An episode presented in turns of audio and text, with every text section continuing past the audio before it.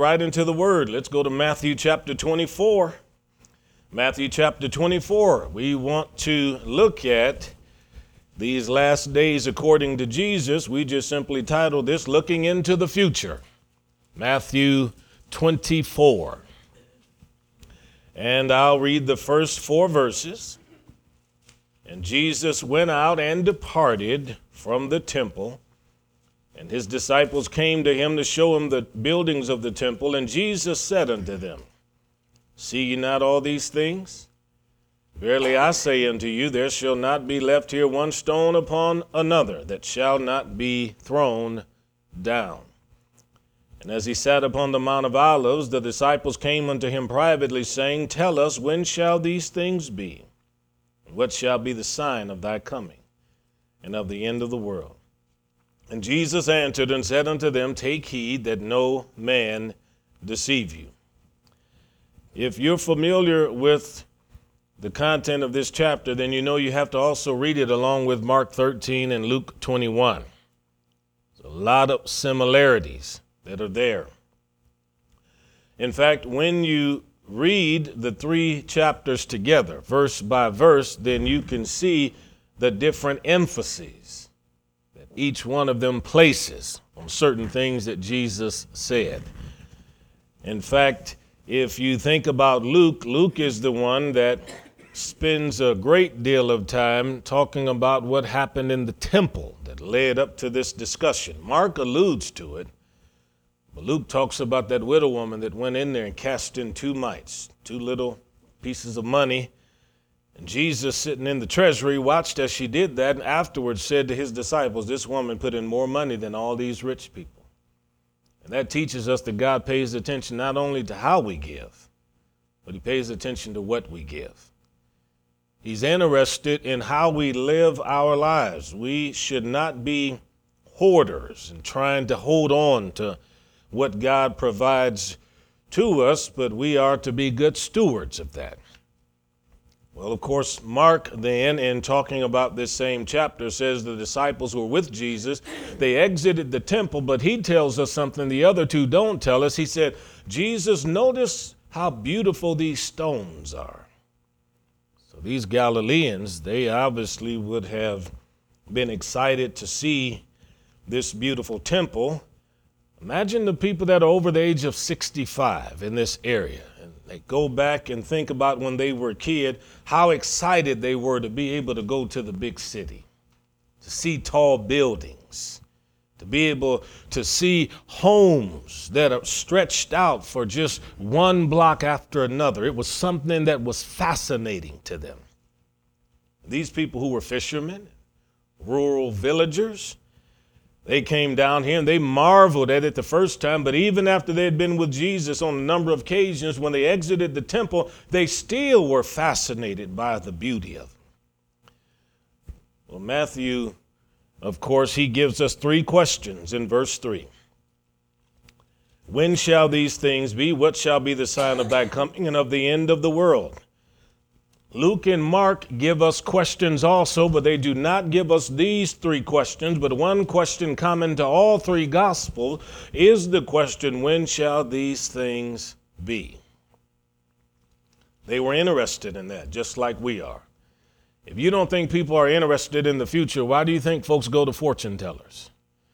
Why do you think the secular world chases after things that can somehow influence the future in some way, shape, or another form. But Jesus, in talking with these disciples, when he came out of that building, because he noticed that his disciples were actually marveling at this, he said, You're going to be surprised that one stone is not going to be left upon another. Now, that would have been a shocking statement because John chapter 2, verse 20 says that the temple had been 46 years in the building, more than four decades. The Temple Mount in Jesus' time, under Herod's reign, was about 36 acres in its dimensions. Huge. And if you've ever been up there or seen a map of it, then you know it was a very big place. In one corner, there was a fortress where the Roman soldiers were housed and where the Sadducees' high priest kept his royal vestments, his holy vestments. And they guarded them. But in every wall, in every corner of the wall that surrounded that Temple Mount, there was a watchtower for people to observe and pay attention if an enemy was coming. But that temple was made of beautiful white stone, and you get glimpses of it if you've seen pictures of the Wailing Wall. But imagine in ancient times a rock that was so big, seven feet, 10 feet tall, 10 feet, 15 feet wide, blocks of stone. I don't know how they moved it. It just seemed to me like a, as big a miracle as the building of the pyramids. But I do know that with all of that white rock up on top of that Temple Mount, if that sun was shining upon it, radiating upon it, then that whole Temple Mount would glisten from wherever you were in the valley region of Jerusalem. You would have been astonished at how pretty that place was. And here's Jesus telling them there's coming a day where you wouldn't even find one rock upon another. Well, it happened a few decades later. The Romans came in there and razed the whole area. By razed, I mean R A Z E D. They demolished that whole Temple Mount. But when Jesus made that statement, he then walked down the hill, across the valley, up to the Mount of Olives, the Mount of Anointing. And with his disciples privately coming to him, they had these three questions that you have here in verse 3. Now, Jesus begins to answer the first question in verse 4. And right around verse 29, he starts dealing with the second question. And when you get to chapter 25, about verse 31, he starts working on that final question. But Jesus said in verse 4, Don't let anybody deceive you.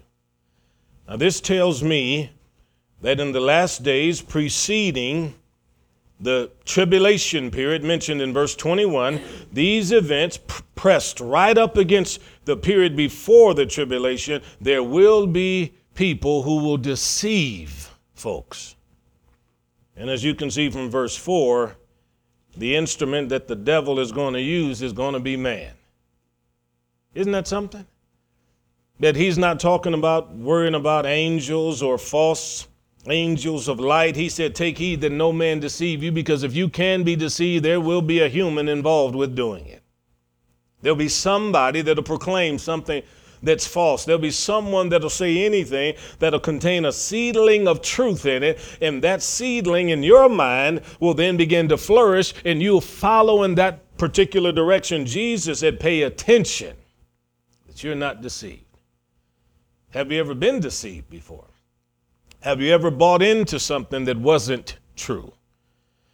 I know that deception is a powerful thing and people are easily taken in. Look at how many different elderly people pick the phone up every day, and on the other line, there's someone says, Your grandson is in jail. And if you give $3,000, that'll help post his bond. And one older person after another falls for that.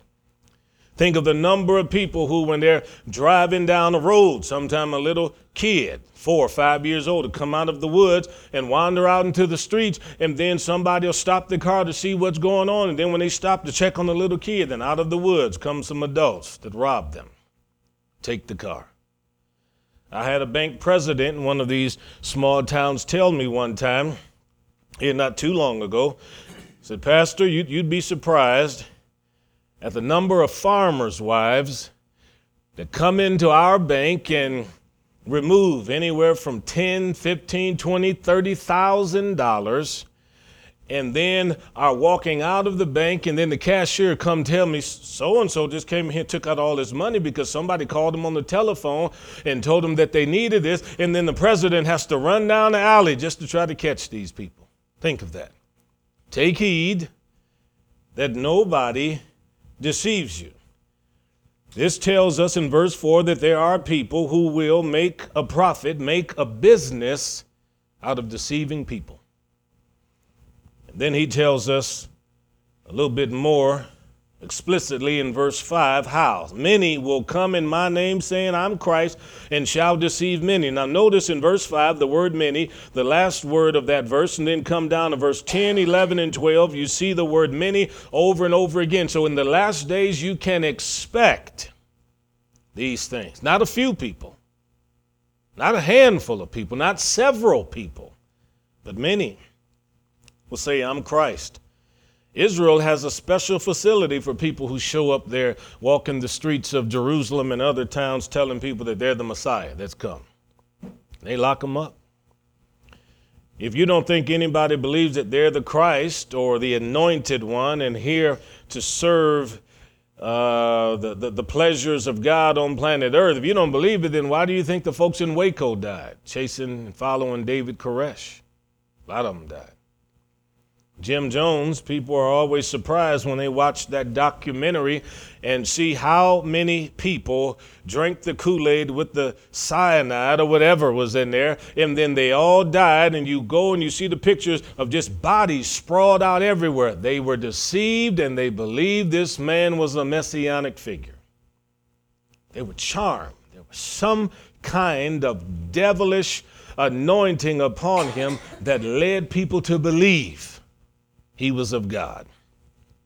Now, I do believe it's possible for a person to begin with God, then lose out with God, but yet continue to use God's name, and then go so far from God that they're in utter deception. I believe that.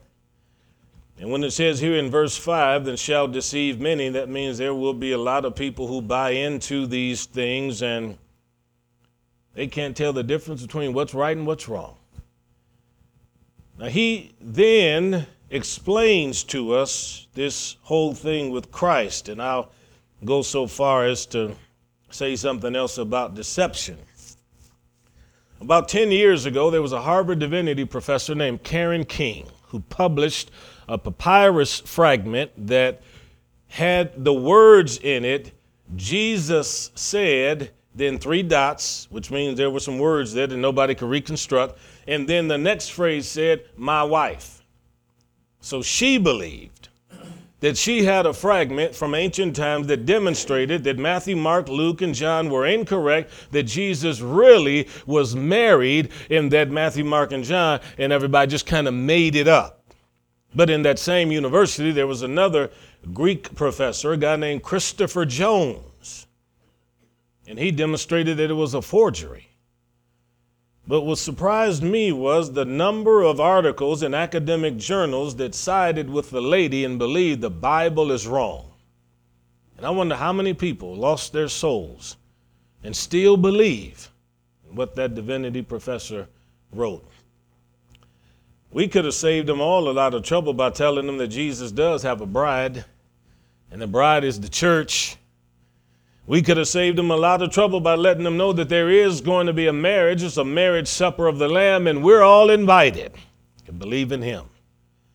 But the Bible is clear many shall come in my name saying, I'm Christ. If there's a false Christ, then there's a false gospel that preaches at Christ. There's a false preacher that preaches a false gospel. There's a false form of salvation, which means there's a false way of conversion.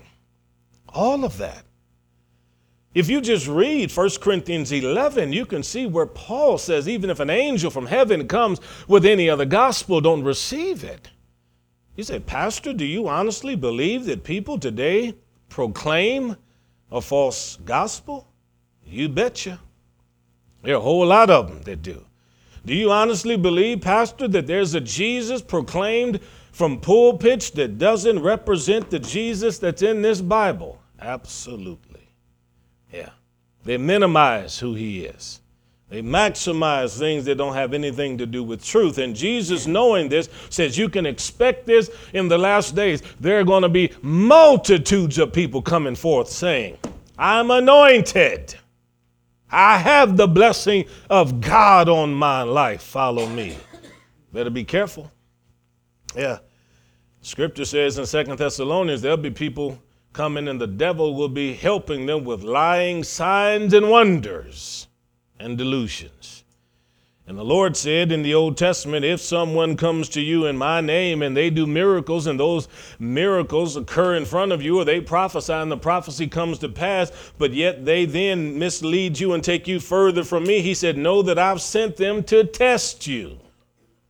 You better listen to what people are saying watch how people are living and pay attention to what people are teaching. Now, verse 6 is interesting because he talks about wars and rumors of wars. Two things there. There's the talk of conflict, then there's the actual conflict. Well, what's the history of warfare? What's the history of battles and conflict? Goes all the way back to Adam and Eve's two sons, Cain and Abel. Cain didn't like Abel. So he took him out in the field one day, and as they were walking, he rose up and murdered his own brother, shed the blood of his own brother. As far as we know from the scripture, that's the first time human blood had been shed, the first time blood had been seen. This man murdered his own kin. If two people get into a conflict, we call it a fight. If you have several families that get into it with one another, we call it a feud. But if you involve politicians and put armies on either side, then we call it a war, when in point of fact, all of them are the same. Opposing opinions. A little kid that's in school being bullied out on the schoolyard who decides to stand up against the bully that's pushing them around. You can call it a fight, you can call it a battle, you can call it a conflict. As far as a little kid is concerned, he's going to war to stop that individual from bullying them. So, from a scriptural standpoint, Jesus said you can expect opposing voices, opposing views, opposing opinions, and there will be people going to wage war over what they believe is correct. And there'll be people even talking about it, the rumors of war. Why do you think Putin is in Ukraine? He thinks he has a right to be there. Why do you think there are rumors and, and there's talk about China going into Taiwan? Prophecies of Christ. Why in the world do you think that Saddam Hussein went into Kuwait? He said Kuwait initially belonged to us. They don't have a right to be free. Same language that Putin said. Said Ukraine isn't even a country. See, that kind of talk. And when people start sending those signals, those are rumors of war. Jesus said, See that you don't be troubled. Now, that is to tell us that War is a troubling event. And if you can be troubled and shaken in your faith, you probably will with war. Because you see some horrific things. Uh, not too long ago, last week or two weeks ago, I had to speak at a Veterans Day event. And in Webster County, I think there's only two World War II vets left. But at the meeting where I was after I spoke, I was talking about Vietnam vets and how badly they were treated when they came back and all of that, how they were spat on and cursed and slandered. That old man, probably in his 90s, stood up and talked a little bit about World War II and when he landed and what he saw. He said it's hard to explain cities that have just been destroyed and blown up, blown to pieces. But there are plenty of people who've seen the horrors of war and walked away from the Lord. Yeah. Not just natural warfare, even spiritual warfare. Now, we all are familiar with the name Billy Graham. Billy Graham used to be a popular preacher in his youth with the Youth for Christ mission in his 20s. And Billy Graham was a very, very useful vessel for that organization. But another gentleman, slightly older than him, was Charles Templeton, great preacher, probably just as good a preacher as Mr. Graham. Well, Charles Templeton started reading some literature that led him to believe that this book was no longer, or I should say, this book really wasn't infallible, inspired, inerrant. Wasn't sure that it wasn't filled with legends and myths and tales. He wanted to further his education, so he tried to talk Billy Graham into going to Princeton Seminary with him, which at that time was a liberal leaning seminary, and people who went there oftentimes came out with very little faith. And so Billy said, I'm not going. I'll preach the book. I'll just keep saying the Bible says that's my authority, and I see God moving in our meetings when I say the Bible says, and conviction comes on people. Charles Templeton went to the seminary, graduated. When he, when he exited the seminary, he only had a sliver of faith left. But World War II came. And back during that time, in order to kind of illustrate the war effort to the citizens of America. If you went to a theater, then you could see film clippings before the movie of images of soldiers landing or soldiers fighting overseas. So a lot of citizens went to the theater because they wanted to see what was going on, and they did see. But the Holocaust occurred, and when that was over, they showed those pictures piles, stacks of bones, and the remains of kids, men, and elderly people and Charles Templeton went to the theater one day and saw all of that, and the horror of it caused him to believe there's no way there can be a God that will let all of this go on on this planet. He lost his faith totally, walked away from God. Towards the end of his life, he even wrote a book called Farewell to God and died an atheist. Can you imagine what must have happened on the other side of his last breath? and what's happening right now. Jesus said in verse 6, Don't be disturbed or troubled by these wars. Now, he told us in John 14, verse 27, that I have peace. I'm leaving my peace with you. I'm giving you peace that's unlike anything the world can give you. And with this peace, you can be of good cheer because I've overcome the world. You know what he's saying? There have been wars forever, but you still can have faith in God. Let not your heart be troubled. You believe in God, believe also in me. There were wars in the Old Testament. People were battling and fighting during the time Jesus was here on planet Earth, and there have been wars and battles even right now. This is why we should keep our faith in God. It's ugly what happened in Rwanda between the tribes. Thousands of people died. Harry Jackson, good friend of mine, he's preached in this pulpit I don't know how many times. He told me, he said, Daryl, I went to Rwanda. They took me on a tour. They said, We want to take you into some of our churches and show you what everything was like during that war. Now, these were uh, streets that were filled with dirt, rocks, gravel. They didn't have paved roads. And he said he was walking one night. They went into the church. And he said when he got into the church, he's walking around. All this crunching and stuff is going on. And he said finally, when they lit a candle, he realized he wasn't walking on gravel, he was walking on bones. He said the people would run into the church, fleeing the folks with the machetes, believing that the church building itself would divinely protect them. And then the other tribesmen would come in and hack them to death. You see people today that are still maimed, yet now in their middle age.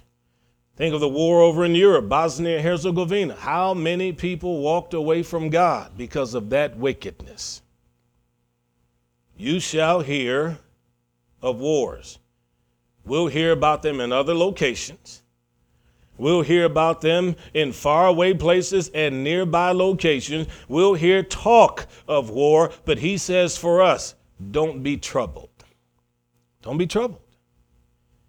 He said, These things must come to pass, but the end is not yet. Well, the folks in the middle of the war, they probably think it's the end of their world, the end of their life, but Jesus said the end is not yet. And then he continues nation arise against nation. We understand that the Greek word here for nation is ethnos, which is where we get the word ethnicity. And you realize as well as I do, all of us are different. You're Caucasian, I'm black. Some are Asian, some Hispanic, some Native American Indian, some are Indian, as in Eastern Indian. Some people have a, have a different kind of background. Whatever it is, a different ethnicity. But the scripture here says, Nation will rise against nation. Who would have thought that we would see so many seeds of division sown in our own nation where people don't like each other just because of the color of their skin? Where our kids are being educated to believe if you're white, you're privileged. You should feel guilty because of the color of your skin. And if you're black, you're a victim. And you should go through life feeling like a victim. Yeah. And if you're Hispanic, you should be angry at everybody because everybody's treating you bad too. If you're Asian, people don't like you because you get good grades in school. All of this, you're stealing the scholarships of other people. There's always something sown in the hearts of others to cause them to look at other people and either be afraid of them or to be angry with them. The pastor's told you this a hundred times. I've never been a slave. You've never owned one. So let's march along from here. Why waste our time trying to cause one ethnicity to rise up against another. Then kingdom against kingdom. What's a kingdom? A shorter, a little two syllable word that expresses a domain that's under the influence of a king, a ruler, a sphere of influence with a monarch that's in charge. But a kingdom doesn't have to be something with a royal figure. It just has to be an area that's dominated by a strong personality and with a belief. And when that belief comes into conflict with another belief, you've got one kingdom coming in conflict with another kingdom. Yeah. And this is why the Bible says one day the kingdoms of this world will become kingdoms of our God. So the culture today is a form of kingdom. It's a secular kingdom, but it's unlike anything under the rule and reign of God. And when our little kids are taught to be confused about who they are and their gender, that's because there's a kingdom mindset that's trying to produce this confusion. When young people are encouraged to see anything biblical as wrong, that's a kingdom mindset that comes from a secular world. But for we, for us that are Christian, then we go out of our way to resist the thinking of that secular kingdom by producing the word of God. And the scripture says, Be not conformed to this world, but be transformed by the renewing of your mind. When kingdoms come in conflict, the best way to fight it is by washing and renewing our mind with the word of God. This is why Christians cannot be politically correct. That is not our calling. We are called to declare the truth. But the culture today is so different. So Jesus said in the last days there'll be these things there'll be famines, lack of food, shortages of food, pestilences, various diseases, and other distressing events, earthquakes in divers places. Now, I'm sure there are earthquakes taking place around the world that we don't always hear about immediately. There are usually tremors that take place. You got seismologists that'll tell you there was a tremor in such and such place because they record it. But in ancient times, there were no records of it. These stories would go around and people would realize this happened over here 10 years ago, and people would learn that a loved one had passed away. I've never been in a terribly bad one. I have been in one in California that was strong enough to shake a few things off of the shelves. However, when I lived in Istanbul, Turkey, in eastern Turkey by Iran, they had an earthquake where at least 20,000 people died in less than three minutes. Now that's hard to believe. A shaking, the earth opens, and thousands of people disappear and die just like that. But these kinds of things have been happening in the history of this world for a very long time. What makes it different now is we can get a camera there and see things sometimes as they are occurring. And if you can't see when it's happening, you have people there minutes later that'll be able to show you the after effects of it. Jesus said, earthquakes in different places. How shocking would it be if we had one out here? Yeah. How shocking would it be if we had one on the East Coast in Tennessee, places where you don't normally have them? Scripture says the whole earth groans and travails till the sons of God are fully manifested. One day, we who are the children of God truly are going to receive glorified bodies as we expect to have. But notice verse 8 Jesus said, All of these things are just the beginning of sorrows, griefs, and concerns, just the beginning, the initial phase of it. And again, I remind you that all of these events are pushing right up against verse 21 when the tribulation period is going to take place. Every generation has had false messiahs, and deception, and wars, and rumors of wars. But Jesus said in verse 9, They'll deliver you to be afflicted, they'll kill you, you'll be hated of all nations for my name's sake. Jesus said also, Don't be surprised if they hate you, they hated me. Now, understanding that really ought to change a little bit of how you interact with people because you realize that it's really not you that people don't like, it's the fact that you're a Christian. It's not always the color of your skin, it's just you're a Christian. It's not always your economic status or where you live, what you drive. Sometimes people just don't like you because you love God. And they know you love God. And if you listen to what some people will say on television sometimes, when they talk about conservatives and things like that, very often they're really referring to Christians, even if they don't know how to distinguish between the two, because you can be conservative and not be a Christian. But in their minds, someone who is conservatively minded must love God, believe this book literally, and expect the king to return one day. That's me, I'm guilty. But understand, Jesus said they would deliver you to be tortured and they'll kill you and hated of all nations, more than 200 nations on the planet. There might have been a time in the history of Western civilization where to be a Christian was a popular thing.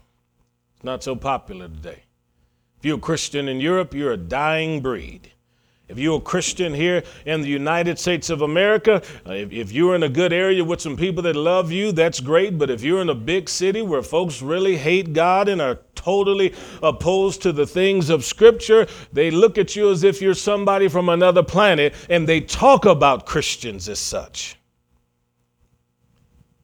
And this is why, when all of the pandemic and so many of these other things were going on, the conflict was about whether or not we ought to shut down these churches. These churches got too much influence. There are too many thousands of people to go to these churches. And if you let people go to these churches, then these preachers are going to talk to them. And if the preachers talk to them, then they're going to gather together and they're going to resist our mentality. They're going to resist the things that we're saying. So we've got to close them down, not because they're citizens, but because they have a relationship to Christ. Everything about Christ stood up to what was evil, you see. So the Lord said in verse 10 there'll be plenty of people that'll be offended and betray one another and hate one another.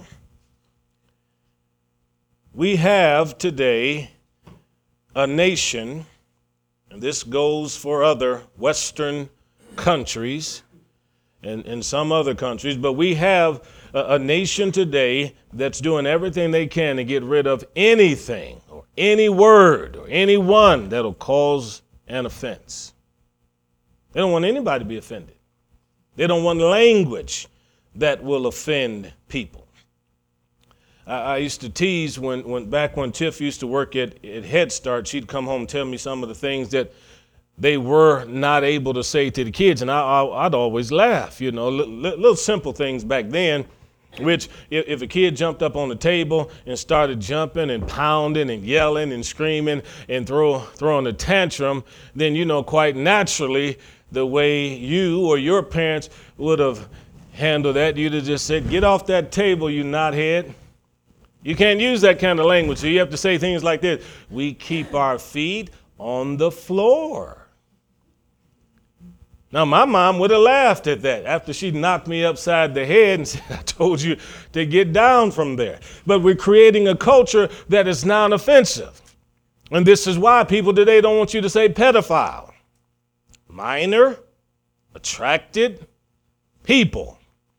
They don't want you to use anything that's offensive, that causes any kind of negative stigma upon anybody. And if you do, then they, what they call it, cancel you. They just don't want anybody to talk to you, anybody to follow you. A little area in California, in Los Angeles, called Hollywood, is so influential. Movies, productions, music, and out of that place has come a culture that's so vile in many ways that they don't want you to say anything is wrong. They don't even want you to say anything is right. They just want you to say everything is tolerable. So, everything from open marriages to gross perversion in sexual relations between same gender people. All of this comes out of such a very small world. And think about how influential it is because you can hardly watch a commercial on television or hear something on the radio that doesn't have all of that in there. Yeah, just in a, in a very slight way. They insinuate it and then they place it in there, and then people see these images and they want people to think, it's everywhere and everybody believes it. Well, everybody doesn't believe it because I don't believe it. And there are a whole lot of people don't accept it and still reject it. But if you say you don't believe in it, then people are offended. How dare you offend me? Well, I do know this about the gospel there is something called the offense of the cross. And the cross deals with self denial. The cross acknowledges the presence of sin and the presence of sinners. And if any kind of a gospel doesn't say to me, you have to deny self, then I call it a false gospel. Any gospel that doesn't lift Jesus high and then point sin to the cross so that it needs to be dealt with there, I call it a false gospel. Anybody that says you can live any way that you want and God is pleased, I say that's a false gospel. And anybody who follows that follows a false Christ. So they'll betray one another in their offense. A good friend of mine who lived up in Canada had recently moved to America, and I asked, Why did you move? She said, Because my husband, who's a teacher, he made a statement to a kid, and the teacher's union or whoever basically suspended him because of a regular normal statement anybody would have made about right and wrong. They suspended him, but she said what really put us over the edge was during the pandemic, they said you can't have anybody in your house other than the people that legally reside there. That means your kids can't come, your cousins, your grandkids can't come. And she said, When I saw neighbors on our street turning in their own relatives and their neighbors, we knew it was time to move. See?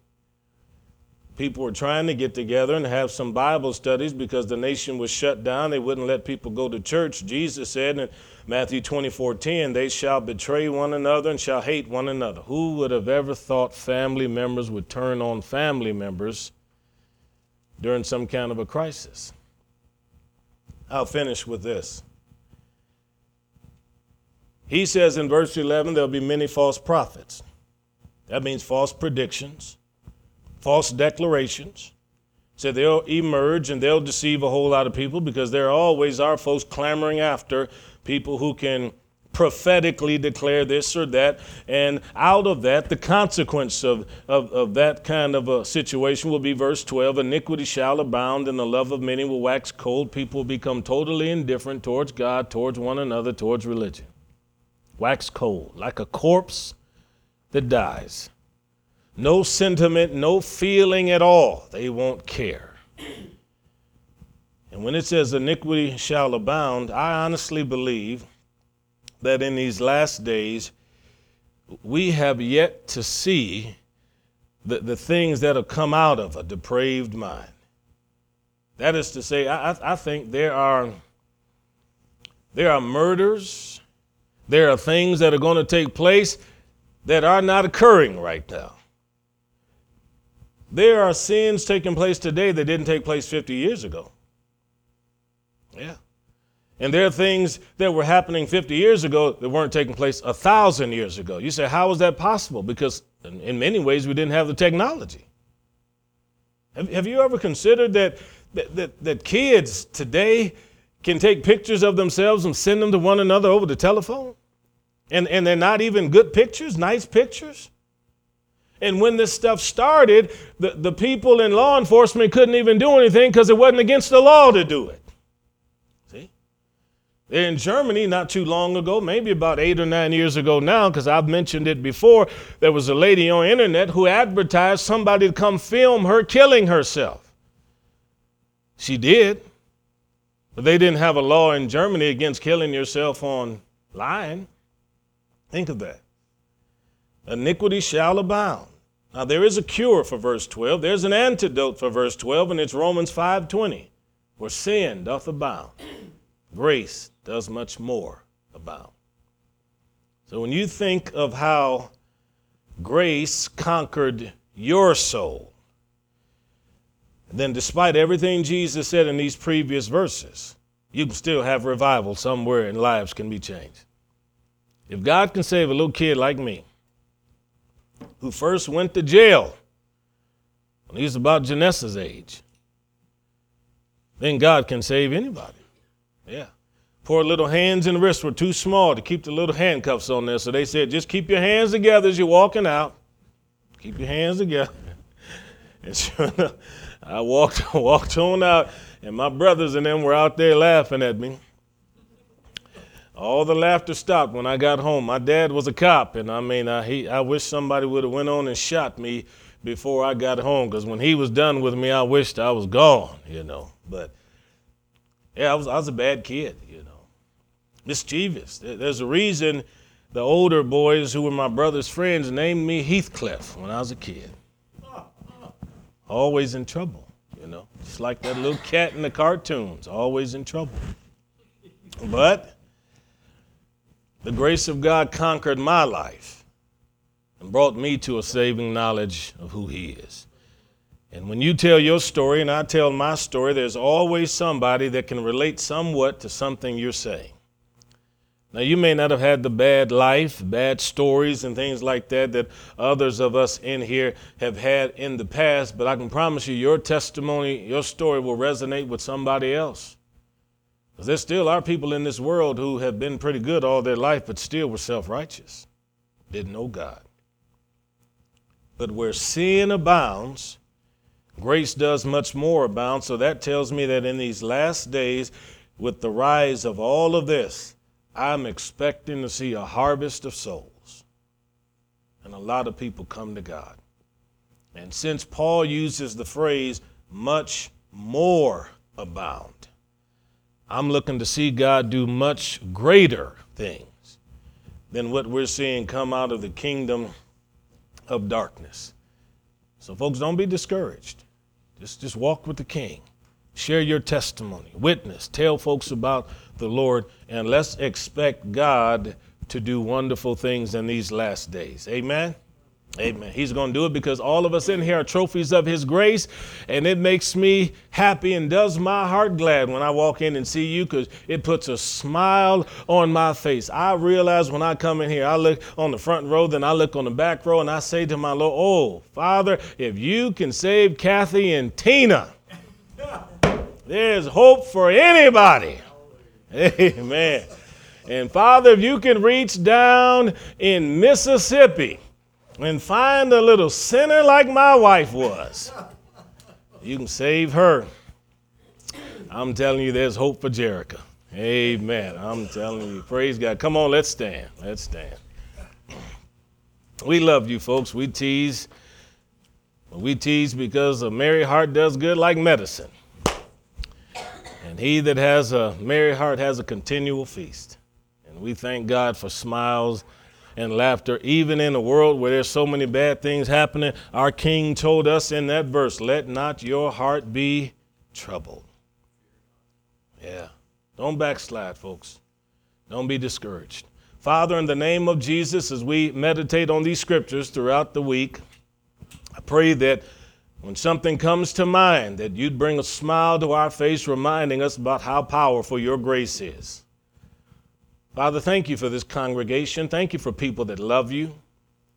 Thank you for people that gather faithfully on a Sunday to conclude the Lord's Day in fellowship. And I pray, God, as we continue to grow in grace and in knowledge, that you'd grow us spiritually, numerically, grow us all financially. Let your hand be upon us in such a way that we would grow in boldness to declare who you are to us and to this world. So as we depart from this place, but never from your presence, be with us all again till we gather once more.